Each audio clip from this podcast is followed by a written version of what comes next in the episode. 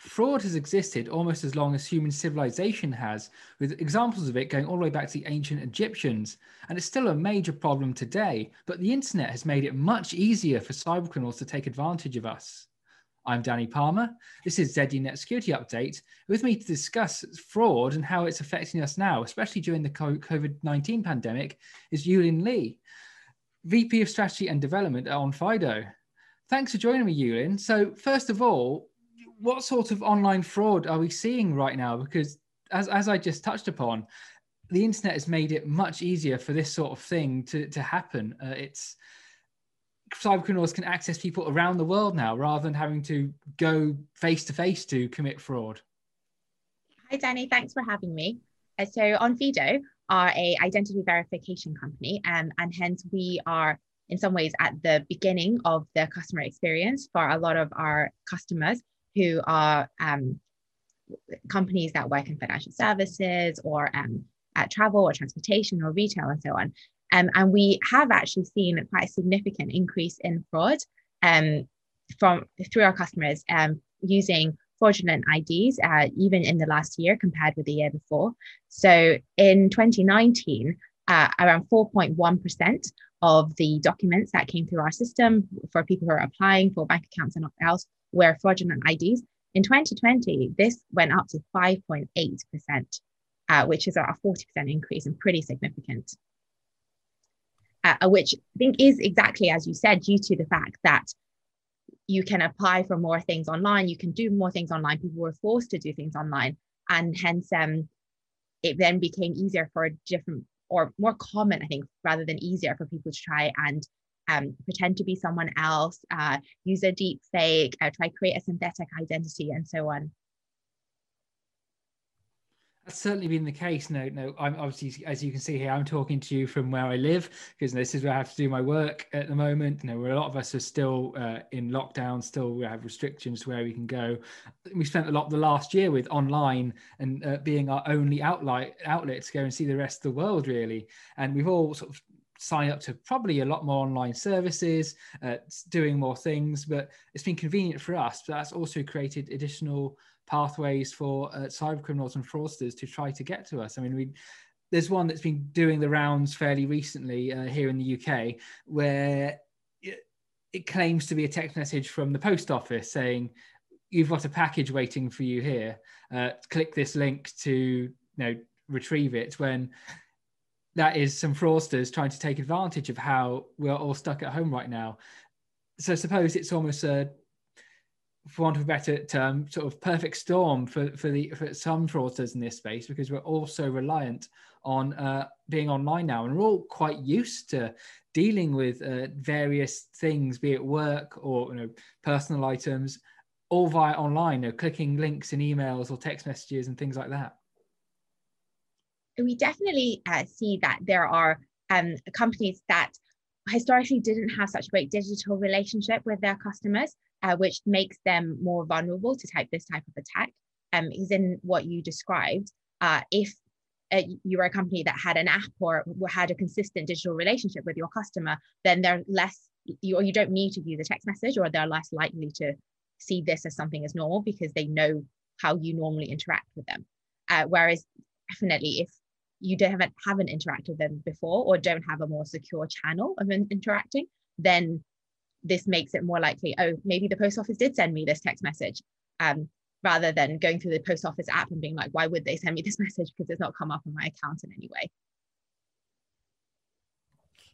It's sort of a blessing and a curse in a way that you know we can see you know every single transaction we make uh, in our online bank accounts and that sort of thing you know. But i suppose that's also making things potentially easier for fraudsters as well because if somehow they can get a uh, examine data or maybe go into our account somehow and see what activity we've been up to they can exploit that either to do things which might be familiar look familiar to us and go okay i've ordered i've ordered from this shop before so that's not going to be a problem. Or just you know maybe even outright steal uh, identities and uh, you know, use uh, our identities you know, without us knowing in order to uh, you know, essentially line their own pockets, I suppose. Because when it comes to fraud and cybercrime, a lot of it is at the end of the day about making money. It does come back down to money. I, I, I mean, as an identity verification company, we strongly um, believe that you need to have robustness in your systems when it comes to identity. So if you are willing to let, um, if you rely uh, on something such as like knowledge based, which easily can now be found in the public domain, or even passwords, because we know a lot of people don't set very strong passwords, and then you're just letting your system be more vulnerable. Uh, and there are lots of different technologies now you can use and leverage. Uh, so whether that's a system like ours, such as anchoring your identity to your legal identity at the beginning of the journey and then capturing a biometric, or even leveraging your device um, and the device signals or uh, device capabilities, um, we feel really strongly that these things that are very sensitive and high moments of risk uh, should be thought of as much and um, mitigated as much as possible using technology. And technology does play a big role uh, in, in, all of this. Uh, there was a point, uh, no, early last year, I got a text message uh, from my bank going, you know, we're going to send you a message just to check this is you. And I got the message saying, um, you know, is this you? Or, or, no we we think this might be suspicious activity. Is this you trying to make a purchase at what turned out to be a gas station in south america? Which was quite clearly not me. I was sat here in london. But i suppose ultimately technology has played a role in them being able to use that extra step there to try and protect my account because they've seen where i'm based they've seen my activity.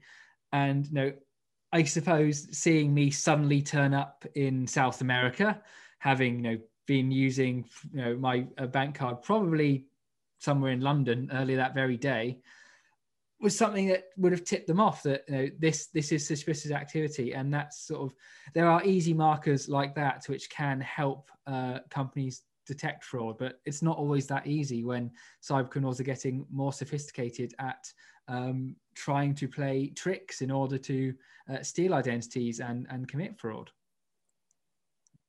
That makes a lot of sense because what it actually comes down to is actually layering all of these different signals, what you described. So they, if they knew that your phone was still in London and you last used your card in London, then the fact that this transaction was happening somewhere else feels even more suspicious.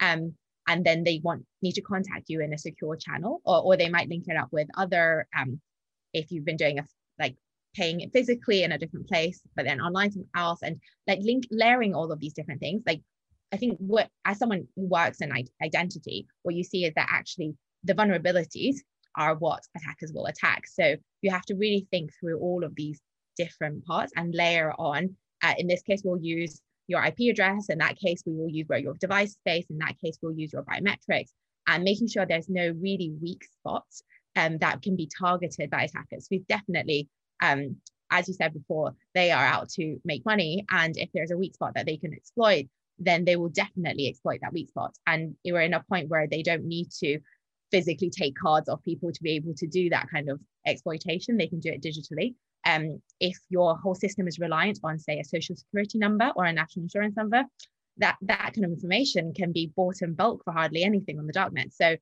you need to really think through uh, for all of your different parts and your different experiences like what is the the vulnerability and the lowest common denominator and try and patch it up that way and that's one of the worrying things for people and organizations, I suppose, how know, over the last, let's say, 10 years to keep it short in a way, there's been so many data breaches, so many big uh, cyber attacks, so many instances of major companies uh, you know, losing or having private information accessed and people's sort of, uh, you know, bank details, names, dates of birth, uh, social security numbers, in, for the case in the US, all sort of uh, out there on the internet. And there's some, some of that you can change. I mean, you can change your phone number, you can change some of your bank details. But when it comes to identity fraud, you can't change your date of birth. You could change your name, I suppose, but it'd be a lot of effort for trying to avoid identity fraud. And there's some, there's just some of that information out there, which um, I suppose for all of us is, is public facing which can make uh, uh, this sort of thing tricky to defend against, especially when you know you can you can search the internet and go on services and see you know what breaches your email address has been breached in, and you, know, you can see okay these these 10 companies have leaked my information. That's 10 companies which could potentially lead to you know, cyber criminals and fraudsters trying to you know, get hold of your identity for uh, whatever they want to do with it. You know, be it uh, you know, steal your bank details, apply for credit cards, or um, various other things that I'm sure that we haven't even even thought of right now as, as technology moves forward.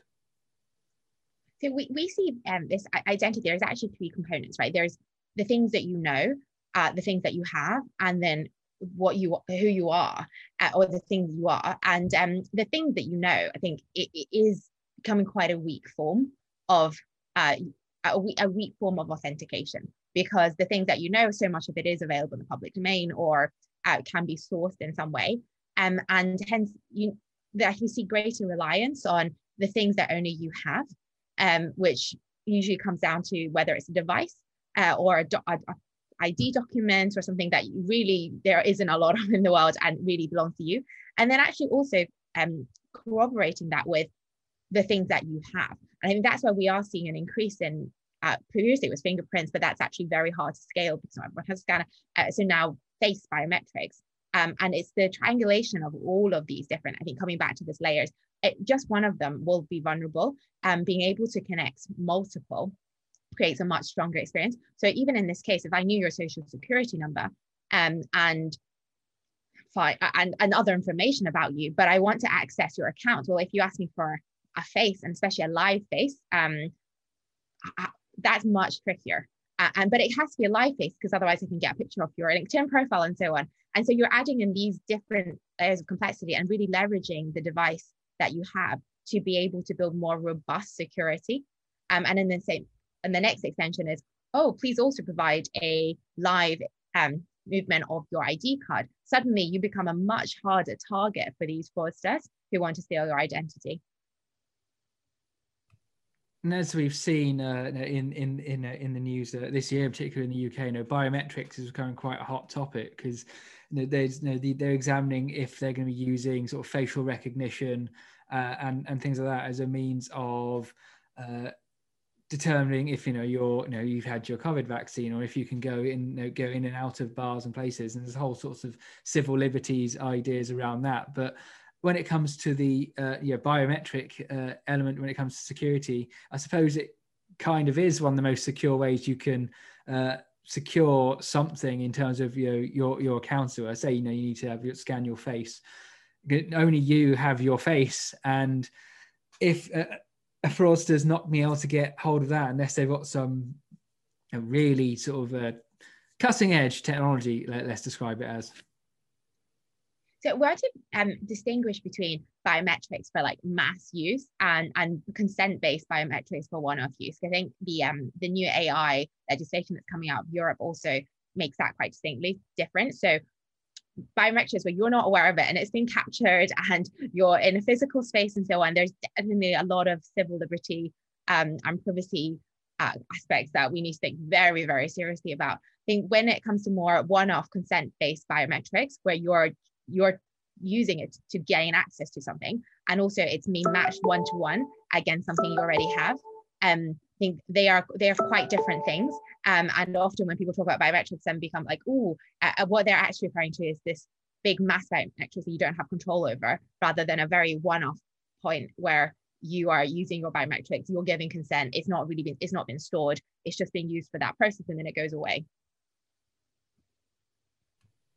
And when it comes to the whole uh, COVID 19 vaccination uh, element, as we've been seeing this year, there, there seems to be a you know, cyber criminals and entrepreneurial in a way because you know the people some people want to you know to, you know have documents that say they've been vaccinated even though they haven't.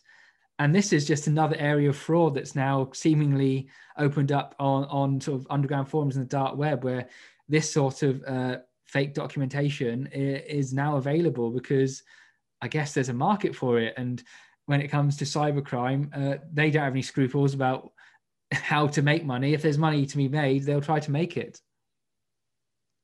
So with the introduction of if, if you're going to introduce like a COVID passport, then it does need to be uh, robust, non and non-transferable, um, and also very privacy centric. Um, and I think there are if this is not thought through through the system, then you'll have lots of different loopholes and also lots of opportunities for crime. Um, and that's one of the things we are we we answered in the government consultation about is if you're going to do it, you have to really think through all of these different parts. If you don't if you don't have a level of robustness, then then how how can people rely on it? Uh, if it's something that can easily be sold then definitely there's a lot of issues there. And then lastly, in terms of the privacy angle, it's very sensitive in this country. You should only be disclosing the bits of information that needs to. I think these pillars really need to be thought of very clearly um, and made very, very clear to the general public exactly like how they're participating, how their data is used, how the data is stored, how robust it is, um, if they need to make changes, how inclusive it is, etc. So when it comes to uh, the general public, uh, us, I suppose, how can we uh, make sure that you know we are as uh, protected against uh, identity fraud as possible, considering all the uh, potential threats that are out there? But there must be some things we can all do to help keep our identity safe.